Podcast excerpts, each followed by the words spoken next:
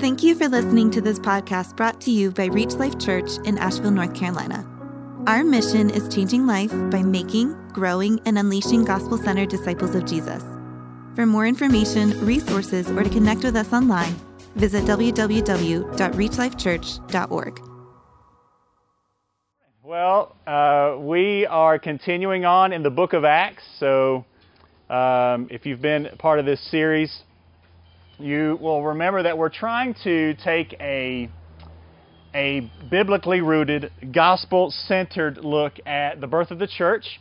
And we're hoping to use that look at the birth of the church as a way to navigate current issues. And uh, today is going to be no different because I want to talk about the question were the first Christians socialists?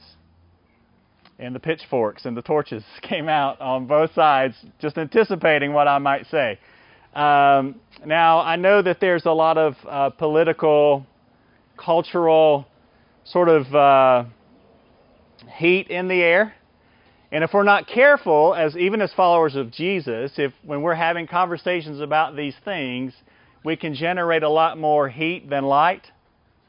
I don't want to do that today. I want to generate light and not heat if, if I can. So uh, we've come to a passage today that quite often, this is just our, our journey through the book of Acts, but this passage that we're looking at today quite often comes up when uh, Christians are talking with one another about how to have a, a biblically centered economy and, and civics and, and things like that. This, bless you, this passage comes up quite a bit. And so we're going to deal with this passage in that light today. Is everybody okay with that? um, so, like I said, right now, um, this topic is, you know, sort of politics. You guys know that politics are pretty heated right now. Everybody recognize that? Uh, and, you know, the, the like the um, the electoral races are heating up, and there are ads all over television. You see hyperbole on this side hyperbole on that side. I don't want to do any of that uh, today. Um, I don't want sparks to fly. You know, when I, I posted sort of a midweek um, promo of our gathering today, that post on Facebook got the most reaction and most immediate reaction of any post that I've ever posted advertising a sermon that was coming up. I was like, apparently we've hit a nerve. you know, I got private messages about it. Um, it, it, was it was really interesting. Um, so it's a real question that we're going to be dealing with today. So today's topic may and today's discussion may feel a little different than really any of our church gatherings, but it should be fun. Okay, so we're in the book of Acts, chapter four, and we're going to be reading verses 32 through 37. Acts 4, 32 through 37. And while you're turning there, let's remember what the book of Acts is. This is the definitive historical account of what happened um, and what took place after Jesus rose from the dead, ascended to heaven, and he sent his Holy Spirit, the third person of the Trinity, to empower his followers, his disciples, to carry on the mission that he started. Again, we're looking at the birth of the church. And what we saw is that the apostles followed through with Jesus' mission, going about taking the kingdom of God with them everywhere they went, preaching the gospel. And here in context, again, we have the birth of the church is just taking place in Jerusalem. And you had people from all over the surrounding lands coming to the city for a pilgrimage of Passover. The Holy Spirit came. People were radically saved and began to follow Jesus. And they began to follow Jesus in a hostile environment where you had the Roman government and you had the Jewish religious leaders all looking to this new thing that they called the way that Christians had begun to follow this guy named Jesus who claimed to be the Jewish Messiah.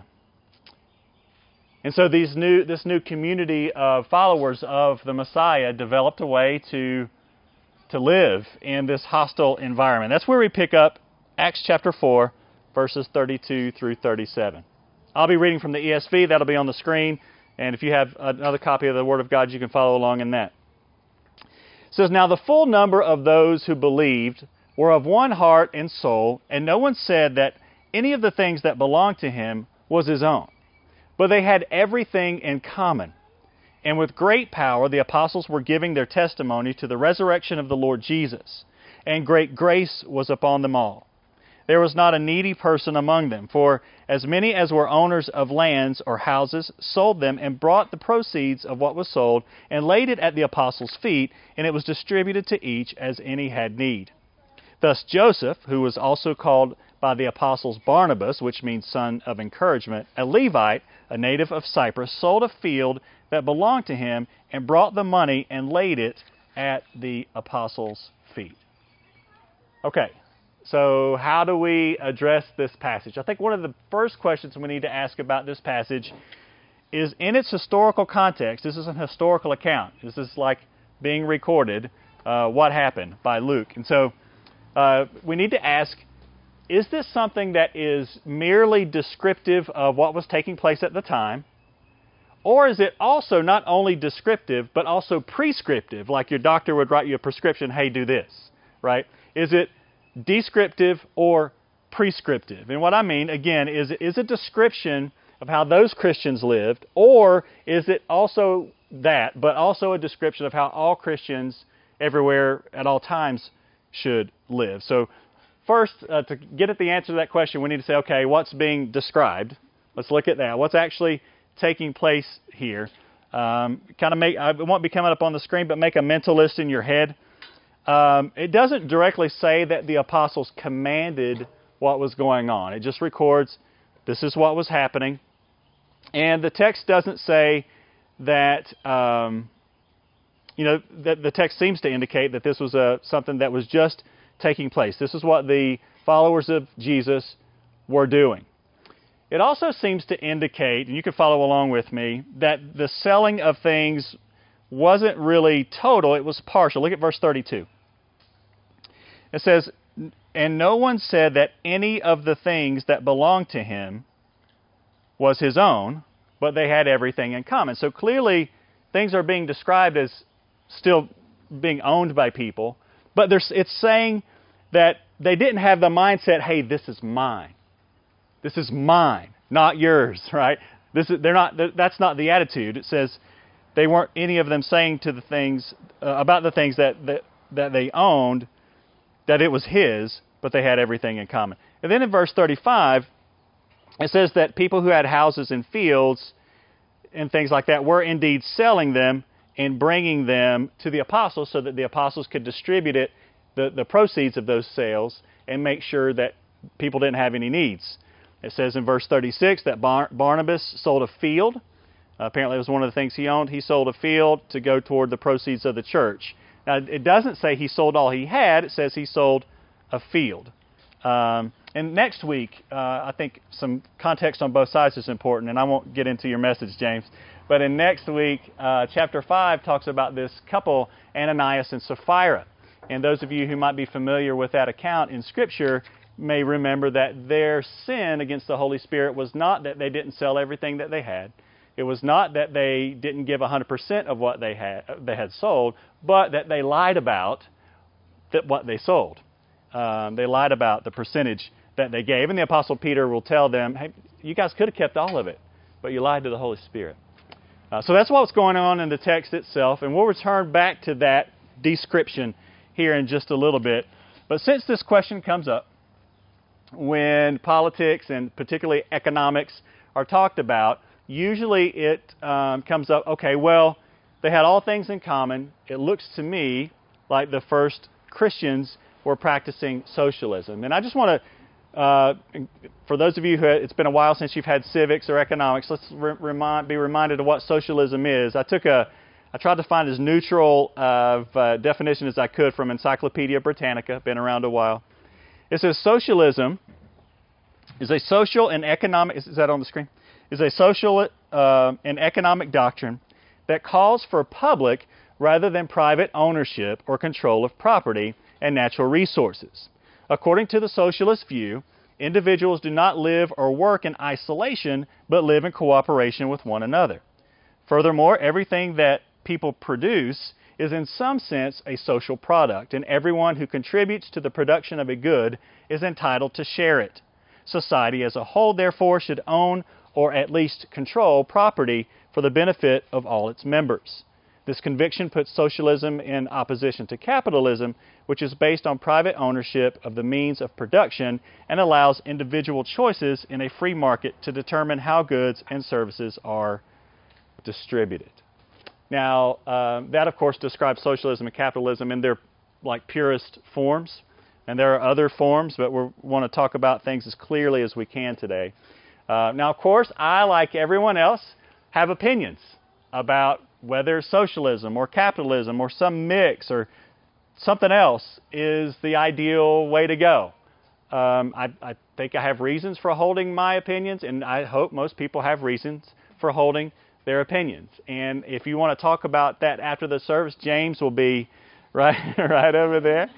Uh, uh, no, seriously though, um, my goal isn't today to convince you of which is the best system, and I hope that's not disappointing to anyone. Um, all of us, again, lean on one side more than another. Um, and I honestly think there are virtues and flaws in both systems, and I want to talk about that just briefly. And regardless of which side of the spectrum you fall on, hang in there. We will talk about both sides, okay? So no arrows or tomatoes or anything like that at any point. I will talk about them both. Um, I want to talk first talk about a major strength I see of socialism. And one of the uh, main reasons that a lot of Christians point to socialism is that socialism seeks to make sure that no one is left behind.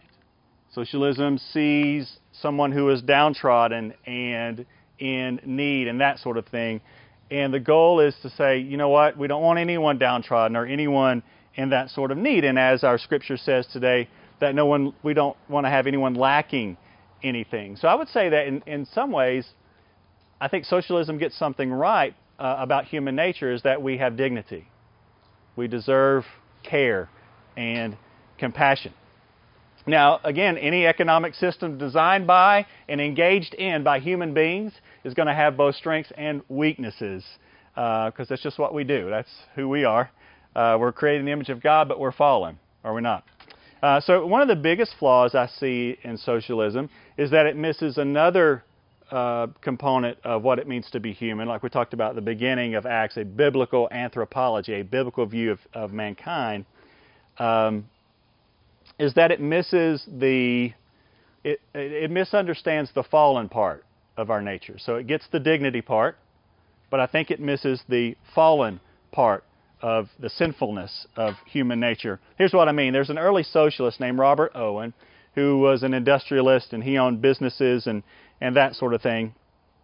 And but his businesses were highly profitable for that day and they were really humane for that day. Children under 10 couldn't work for him, which doesn't sound revolutionary for us, uh, but it was at the time. And Owen's fundamental belief, um, and he was one of the, sort of the seminal uh, foundational writers about socialism, he said that human nature isn't fixed but formed. He says if people are selfish, depraved, or vicious, it's because social conditions have made them so Change the conditions, he argued, and people will change. Teach them to live and work together in harmony, and they will do so. Well, as Christians, we would say that we're actually both nature and nurture. We would say that we are shaped by our environment, but we would also say that there's something very real about human beings and that and it's fixed in us. We're fallen. We're we're sinners. We're created in the image of God, deserving of dignity, no doubt, but we're also fallen uh, on a fundamental level. And so we are conditioned in some ways, but we're also the conditioners.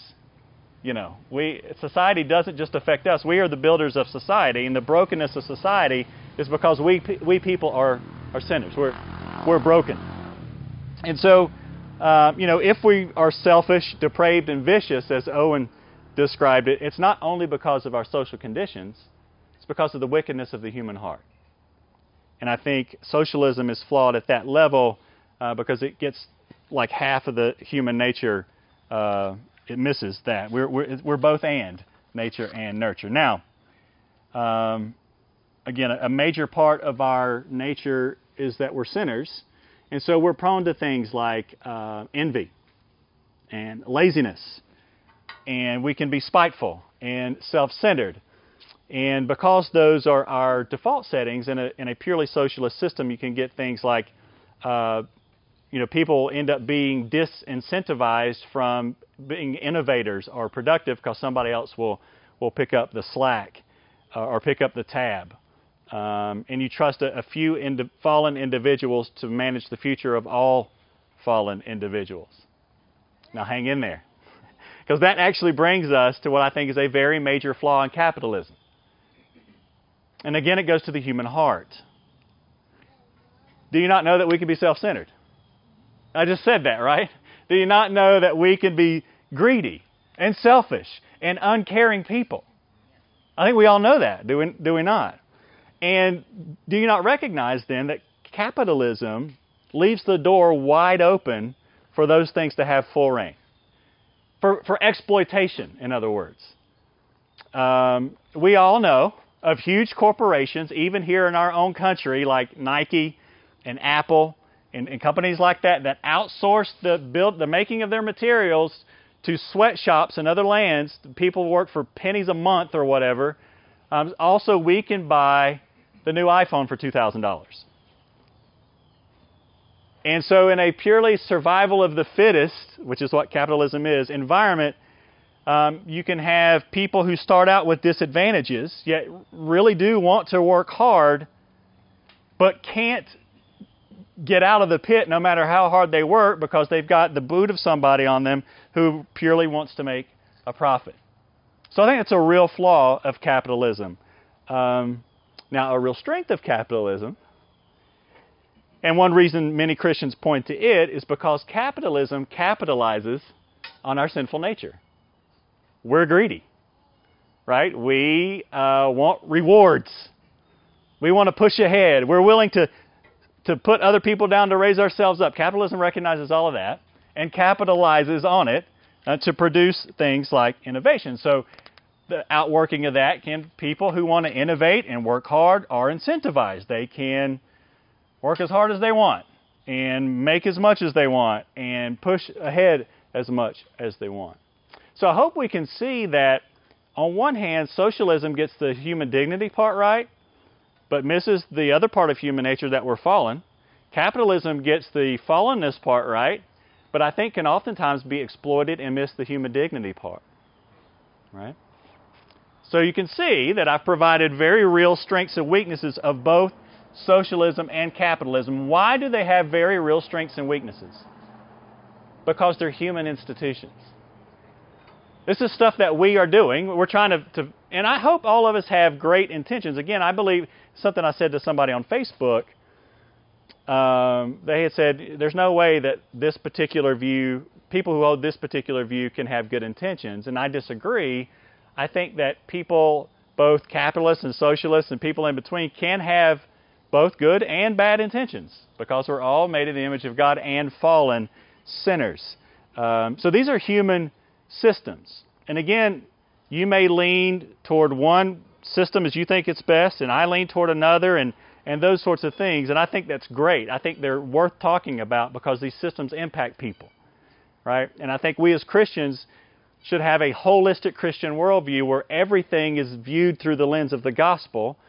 And let's talk about that together, right? Economics is one of those things, but as Christians, I just want to encourage us in this atmosphere of like heat right now, try to put on the other person's shoes.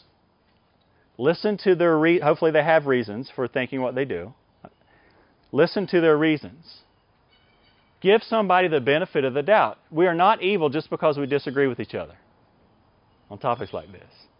Um, so I hope we can talk about these things. If, if um, Again, I, I truly believe that socialists and capitalists are, are, are capable of both. So let's let's work out our own salvation with fear and trembling and work out the world's problems in the same manner with one another. I think by God's grace we can do that. I really do. I think the Holy Spirit is big enough to let us not have our economics be a litmus test for what it is to be a Christian. Right? These are open handed things for us as a church, not closed handed things for us as a church. Um, so, again, these are, these are important, and we should talk about them. Um, and hopefully, we, we, we will be able to at some point. Uh, but these aren't, these aren't central issues. And let me, let me just say something really, really clear here.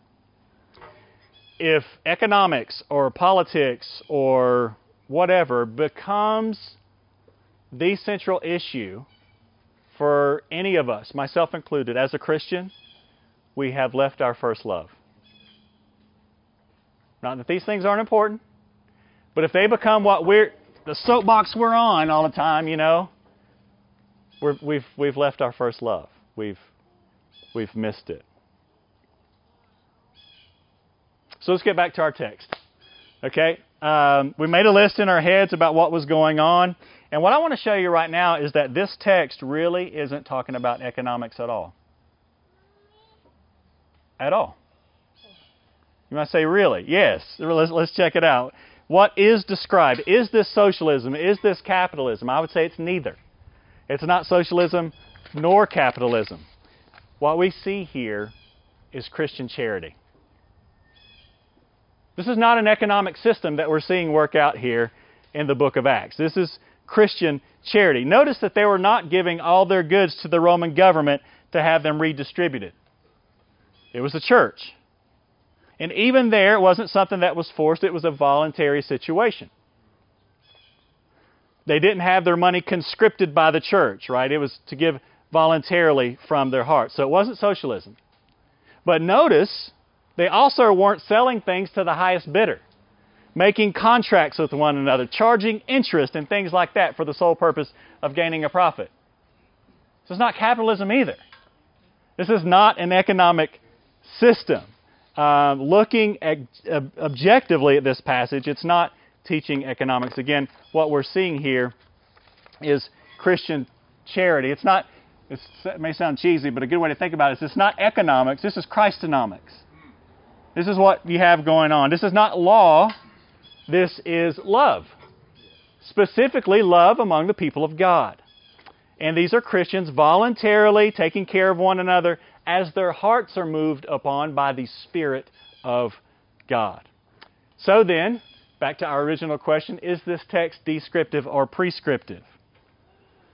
Is it saying that this type of living situation is something that the Bible prescribes for all Christians throughout all times and in all places to live by? I would say that this text is describing what happened rather than prescribing it for all Christians everywhere at all times. So if you're a note taker, you can write down that my opinion, or you can go back and circle the word, is that this thing is describing, it's descriptive of what's taking place. Let me tell you why I think that for, for multiple reasons. First, history tells us that this living arrangement was not common in the early church, even among the early church fathers. Remember, even these believers in our text today, flip back just a little bit in the book of Acts, chapter 2. This was a temporary environment because all these people were on a pilgrimage for Passover. Look at verses 9 through 11 in Acts chapter 2. These people were Parthians and Medes and Elamites and residents of Mesopotamia, Judea, Cappadocia, Pontus, Asia, Phrygia, and Pamphylia, Egypt, and the parts of Libya belonging to Cyrene, and visitors from Rome, both Jews and proselytes, or proselytes, Cretans, and Arabian. So after this event was over, they all would have gone back to where they came from to spread the gospel. That was the point of them hearing the gospel preached in their own language here from the mouths of Peter and the apostles and going back to the other places where they're from to spread the gospel. So this was a temporary situation.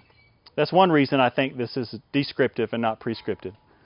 And also, back in our, uh, our text for today in Acts chapter 4, in the immediate text itself, nor in the context, nor in the actual commands from the apostles in the letters that they wrote to the church later in the New Testament, do we ever see this type of, of communal living giving, given as a prescription.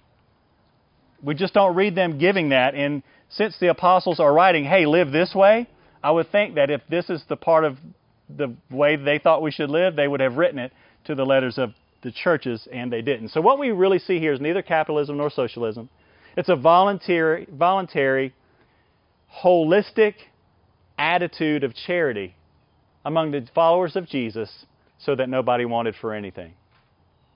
And so, additionally, let me say that both the Old Testament and the New Testament, hear me clearly on this, both the Old Testament and the New Testament are crystal clear that if we want to follow the heart of God, then our individual and personal hearts should have compassion upon, be given, uh, giving toward the downtrodden, the less fortunate, those who are hurting, those who are in need, the sick, the ill, the poor, the hungry.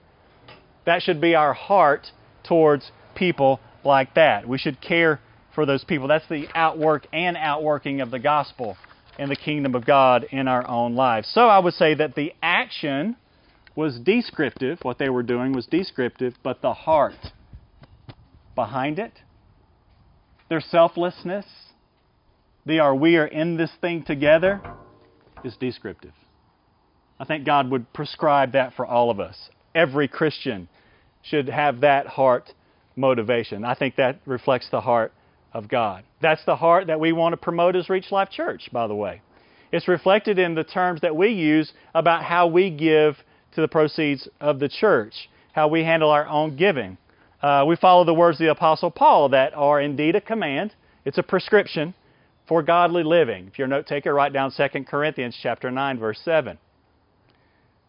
Paul says, Each one must give as he has decided in his heart, not reluctantly or under compulsion, for God loves a cheerful giver.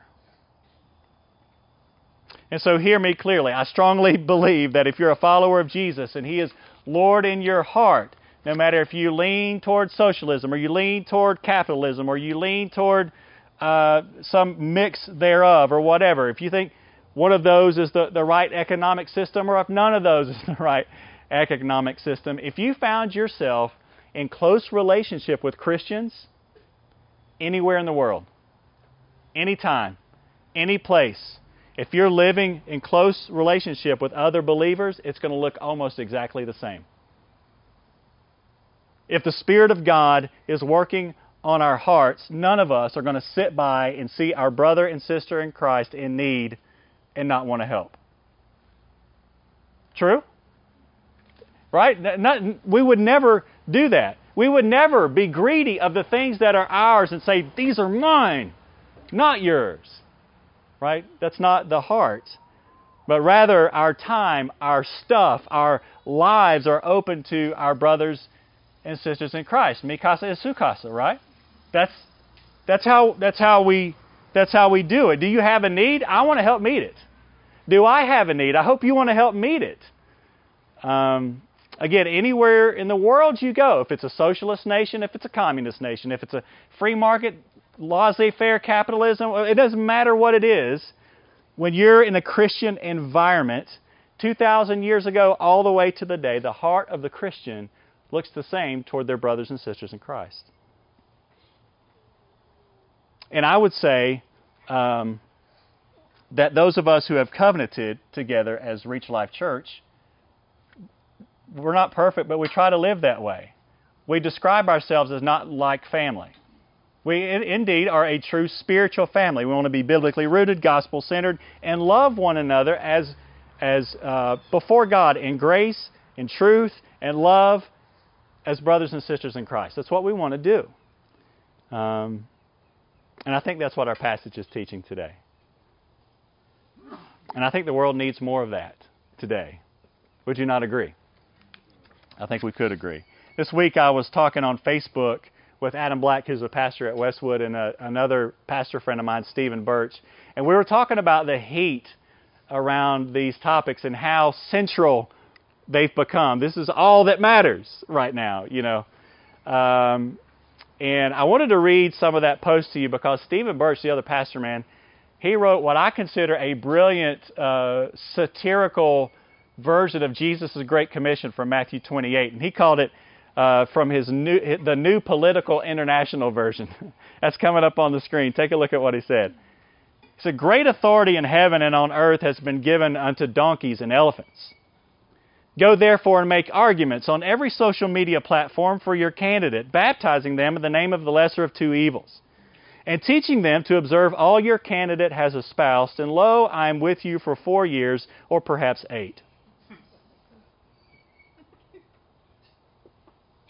Now, I posted on there, I said, let the point be clear to us all as important as politics are, they are not the Savior. As important as it is to think through politics and even debate them, they are to be neither the primary hope nor the primary message of the followers of Jesus. Uh, back in our Acts chapter 4, look at verse 33 if you still have it. Look at what the apostles were talking about. And with great power, the apostles were giving their testimony to what? To the resurrection of the Lord Jesus. And great grace was upon them all. So even they're living in this situation that is debated among capitalists and socialists, but their message was not about that situation they were living in. Their message was about the gospel, you guys. Right? Steadfastly, man. They would the main thing was the main thing for them, wasn't it? It truly was. It was about the gospel. And then I said um, on Facebook, I said, let's all reflect today where our hope really rests. And there you will also find what you're leaning on as your source for peace and strength during this season. Are you caught up watching the stinking news 24 or reading the news 24/7? Do you find this discontentment in your heart no matter what environment you're in, you're, you're always run, you got 15 windows open in your brain, and this person's wrong, and this person's wrong, and I think this, and do you have peace right now? Do you? Do you believe that this, where the Spirit of God is, there's peace? If you're a Christian, a follower of Jesus, you are legit uh, in possession of the Spirit of God. And what tends to happen is we tend to take over control of ourselves and let other people do that of our own minds rather than the Spirit of God. That's why James preached the other week. We need to be filled with the Spirit, not other things. Not that other things aren't important, but they don't need to fill us. The Spirit of God needs to fill us. So again, economics do matter, man. They really do. They affect lots of people. But the economics can't save us. I don't care what system it is. Only the gospel of Jesus Christ is the power of God unto salvation. So I'm not going to be ashamed of it. I'm not going to be ashamed of letting that be the main thing. I'm not going to be ashamed of having that stay the main thing, even as we talk about these other things. Again, these are Christonomics. Speaking of, of economics, of what something costs, let me just be reminded here and have us be reminded by asking the question what did it cost Jesus to pay for the forgiveness of your sins. We had this big debt, right? We had an economic debt before the Father of God, but before God the Father. A sin debt that we can never pay. What did it cost Jesus? Our sins. We had sins, didn't we, Lisa? For sure. What did it cost Jesus to get rid of our sins? It cost him everything. He held absolutely nothing back from wiping our slate clean before God. We, we, here as Reach Life Church are familiar with this passage, but 2 Corinthians tells us that for our sake, He made Him, it's God the Father making Him, Jesus, to be sin who knew no sin, so that in Him, Jesus, we sinners might become the righteousness of God. And so that's what's on the table for each of us today. We can be made right with God. You know that you can be righteous not just good, you can be righteous, even by God's standard, because there's been a great, for those of us who have placed our faith in Jesus as Lord and Savior of our life, there has been a great exchange take place. I've laid down my sinful life and said, Jesus, I've, I've made a mess. And Jesus says, Let me take that. I'm going to lay my holy life on your account. And now when the Father looks at you, he sees me right? That's God's economy. Because Jesus paid it all, all to Him I So maybe you needed to be reminded of that today. I, I certainly did. Uh, some of us need to be reminded that we can be reconciled with God. Some of us need to be reminded that we have been reconciled with God. And that's where our peace needs to come from, not the swirl around us. So, man, I implore all of us today, if you're a follower of Jesus, Run to Him. If you're not a follower of Jesus yet, I'm, I'm here to tell you, you've got a debt you can't pay. It's an eternal one. Run to Jesus. You can be righteous through Christ. Let me pray, and Pastor James is going to come lead us in a remembrance of what Jesus has paid for us. Father, uh, you're gracious and good. We thank you that you changed not. 2,000 years ago, all the way back to the beginning, even, you are God. Uh, people are people. Here we are. We are trying our best to work out our salvation and the good of the world and one another with fear and trembling. Lord, help us to come before you and know that uh, you are so good. You are so steadfast. You alone are the anchor that will hold us. You alone. Pray in Christ's name.